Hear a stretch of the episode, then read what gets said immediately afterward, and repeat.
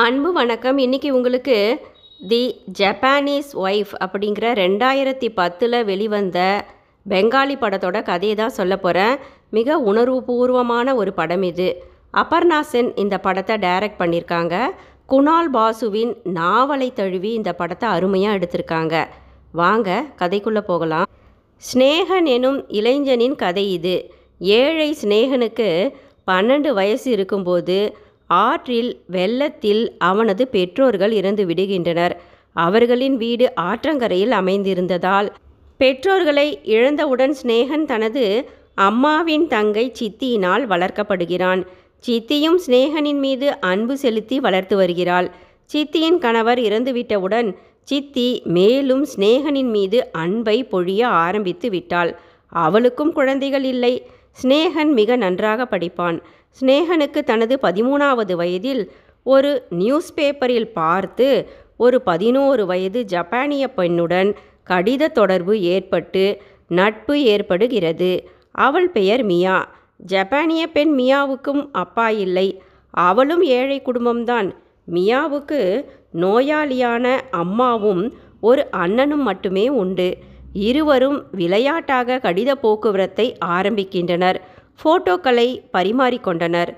ஸ்னேகனும் மியாவும் தங்களின் வாழ்க்கையில் நடக்கும் ஒவ்வொரு சின்ன சின்ன நிகழ்ச்சிகளையும் உண்மையாக எழுதி பகிர்ந்து கொண்டனர். ஆங்கிலத்தில்தான் எழுதுவார்கள்.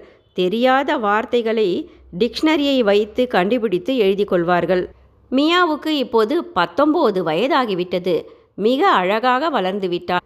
அவள் தனது வீட்டிலேயே ஒரு கடையை வைத்து நடத்துகிறாள். அப்படியே தனது படுத்த படுக்கையான தாயையும் கவனித்து வருகிறாள் மியா தனியாக. மியாவின் அண்ணன் வெளியூரில் வேலை பார்த்து வருகிறான். ஜப்பானிய இளம்பெண் மியாவுக்கு இந்தியர்களின் வாழ்க்கை முறை மிக பிடித்திருந்தது. மியா ஸ்னேகனுக்கு ஒரு விலை உயர்ந்த கேமராவை பரிசாக அனுப்பி வைக்கிறாள். இருவரின் நட்பும் வளர்ந்து வருகிறது. இருவரின் நட்பிலும் அசைக்க முடியாத நம்பிக்கையாக உண்மையே இருந்து வருகிறது. ஸ்னேகன் நன்றாக படித்து முடித்து தனது பெங்கால் கிராமத்திலேயே ஒரு மேக்ஸ் டீச்சராக ஒரு நடுநிலை பள்ளியில் வேலை செய்து வர ஆரம்பிக்கிறான். அப்போது ஸ்னேகனின் மாமன் மகள் சந்தியா அழகாக வளர்ந்திருந்தாள். ஸ்னேகனின் சித்தியோ அந்த சந்தியாவை தனது வீட்டிற்கு வரவழைத்தாள். சந்தியாவை ஸ்னேகனுக்கு திருமணம் செய்து வைக்க விரும்பினாள் சித்தி. சிநேகனும் அவன் வயதுக்கு ஏற்றபடி ஆர்வத்துடன் சந்தியாவின் முகத்தை பார்க்க பல முறை முயற்சி செய்து தோற்றுவிடுகிறான். அவள் வெட்கப்பட்டு குனிதபடியே இருந்தாள். பிறகு ஸ்னேகன் தனது ஜப்பானிய தோழி மியாவுக்கு தன்னை சித்தி திருமணம் செய்து கொள்ள கட்டாயப்படுத்துவதையும் தன்னுடைய சொந்தக்கார பெண் சந்தியாவை பற்றியும் தெரிவித்து எழுதியிருந்தான். இப்போது அந்த ஜப்பானிய பெண் மியாவுக்கு தனது தோழன் ஸ்னேகன் மீது பொசசிவ்னஸ் வந்துவிடுகிறது. ஸ்னேகனை வேறு பெண்ணுக்கு விட்டு கொடுக்க அவளுக்கு மனமில்லை. இத்தனை உண்மையான நண்பனை தனது வாழ்க்கையாக நேசிக்க ஆரம்பித்து விட்டாள் மியா. அவள் வேறு யாருடனும் மனம் விட்டு பேசுவதையோ பழகுவதையோ கூட நிறுத்திவிட்டாள் தனது கடித நண்பனை மானசீகமாக தனது வாழ்க்கையாக மனசாட்சியாக ஏற்றுக்கொண்டு விட்டாள் மியா. அவள் செய்த சிறு சிறு தவறுகளை வெளிப்படையாக அவனுக்கு எழுதுவாள். அவனும்தான் அவன்தான் அவளுக்கு தகுந்த நேரத்தில் சரியான வழிகாட்டியாக இருந்திருக்கிறான். அவளும் அவனுக்கு அப்படித்தான். இருவரின் வாழ்க்கையும் பின்னி பிணைந்து வளர்ந்து வருகிறது. பிரிக்க முடியாதது. முதலில் ஜப்பானிய பெண் மியாதான் ஸ்னேகனை தான் காதலிப்பதாக வெளிப்படையாக எழுதுகிறாள். ஸ்னேகனுக்கு காதல் என்பது விளையாட்டல்ல.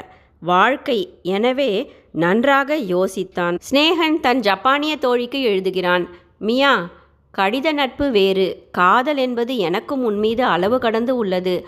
ஆனால் காதல் கனிந்து நமது கல்யாணம் முடிந்த பிறகு நீ என்னுடைய ஏழ்மையான வீட்டில் வசதிகளின்றி வாழ தயாரா? என்று கேட்டு எழுதுகிறான். மியாவும் சம்மதிக்கிறாள். அவனது சுக துக்கங்களை கடைசி வரை பகிர்ந்து கொள்ளப் போவதாக முழு மனதாக எழுதுகிறாள் மியா. எழுத்துக்கள் உணர்வுகளாக அங்கு பரிமாறப்பட்டு வருகிறது. உறவு வளர்கிறது. இருவரும் அவரவர் இடத்திலிருந்தபடியே சில்வர் மோதிரங்களை போஸ்டலில் அனுப்பி ஒரு நல்ல நாளில் மனதார திருமணம் செய்து கொண்டனர். மோதிரங்களை போட்டுக்கொண்டனர் அவள் ஜப்பானில் இருந்தபடியே சிநேகன் அனுப்பிய இந்திய சேலையையும் அவன் அனுப்பிய வளையல்களையும் அணிந்து கொண்டாள். இந்திய ஜப்பானிய முறைகளில் இருவரும் திருமண ஒப்பந்தங்களை எழுதி கையெழுத்திட்டு மாற்றிக்கொண்டனர் அந்த ஒப்பந்தங்களின்படி ஒருவருக்கொருவர் உண்மையாக ஆதரவாக வாழவும் ஆரம்பிக்கின்றனர். இப்போது கணவன் மனைவியாக இருவரும் மனதுக்குள் நினைத்து கொண்டு வாழ்ந்து கொண்டு இருக்கின்றனர் ஒருவரை ஒருவர் பார்த்துவிட துடித்து கொண்டிருந்தனர். ஜப்பானுக்கு சிநேகனாலும் செல்ல முடியவில்லை. பண வசதி இல்லை. மியாவுக்கோ நோயுற்ற படுத்த படுக்கையாக இருக்கும் தனது தாயை பார்த்து கொள்ள வேண்டிய கடமை இருந்தது. சிநேகனுக்கும் வயதான சித்தியை விட்டு செல்ல மனமில்லை. எனவே இருவரும் சந்திக்க முடியாமல் தவித்து வருகின்றனர். போட்டோக்களை பார்த்தவாறே குடும்பம் நடத்துகின்றனர் தனித்தனியாக. இள வயதிலிருந்து படிப்படியாக மியா வளர்ந்து வருவதை சிநேகனும் போட்டோக்கள் மூலம் பார்த்து வருகிறான்.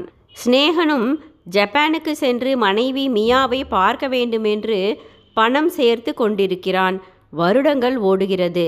சிநேகன் ஜப்பானிய பெண்ணை கடிதம் மூலம் திருமணம் செய்து கொண்டது சித்திக்கு இப்போது தெரிந்துவிட்டது.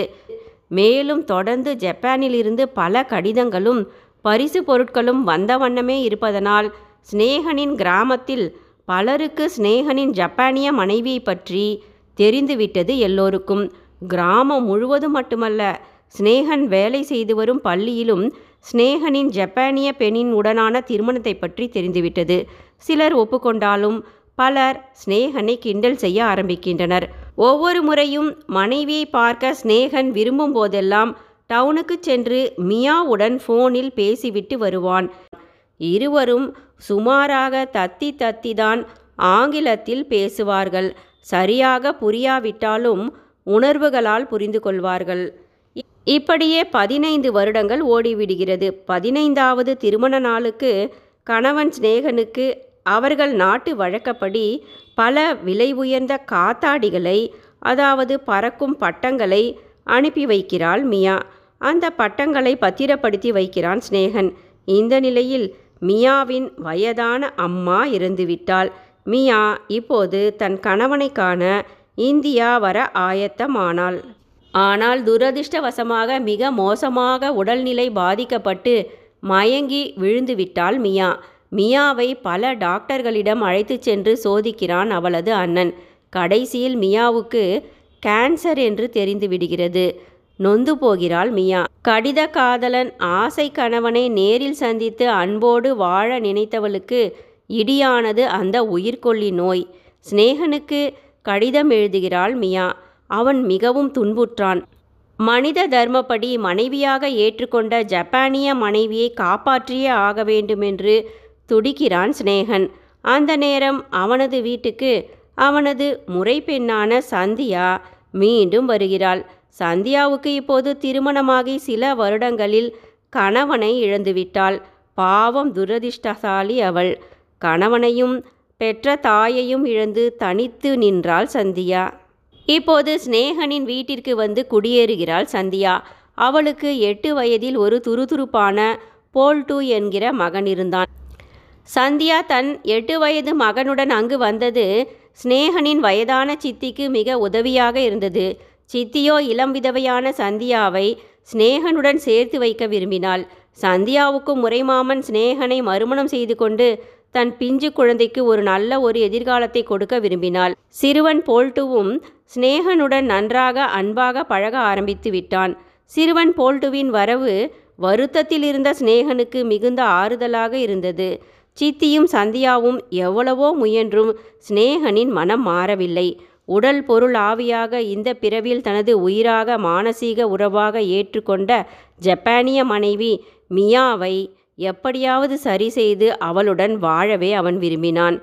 பள்ளியில் நீண்ட விடுமுறை கேட்டு வாங்கியவன் பல வைத்தியர்களை சென்று சந்திக்கிறான். முழு மூச்சாக இந்திய பாரம்பரிய சித்தா நாட்டு வைத்தியம் யுனானி ஆயுர்வேதம் என்று பல மருத்துவர்களிடம் மருந்துக்களை வாங்கி ஜப்பானிய மனைவி மியாவுக்கு அனுப்பி வைக்கிறான் சிநேகன் தினம் தினம். தனது கணவனின் அன்புக்காகவே இந்த கேன்சரை வென்று உயிர் பிழைக்க வேண்டுமென்று போராடி வருகிறாள் மியா. வருடா வருடம் வரும் அந்த புயல் வெள்ளம் ஸ்நேகனின் அந்த கிராமத்துக்கு இந்த முறையும் மிக உக்கரமாக வந்திருந்தது.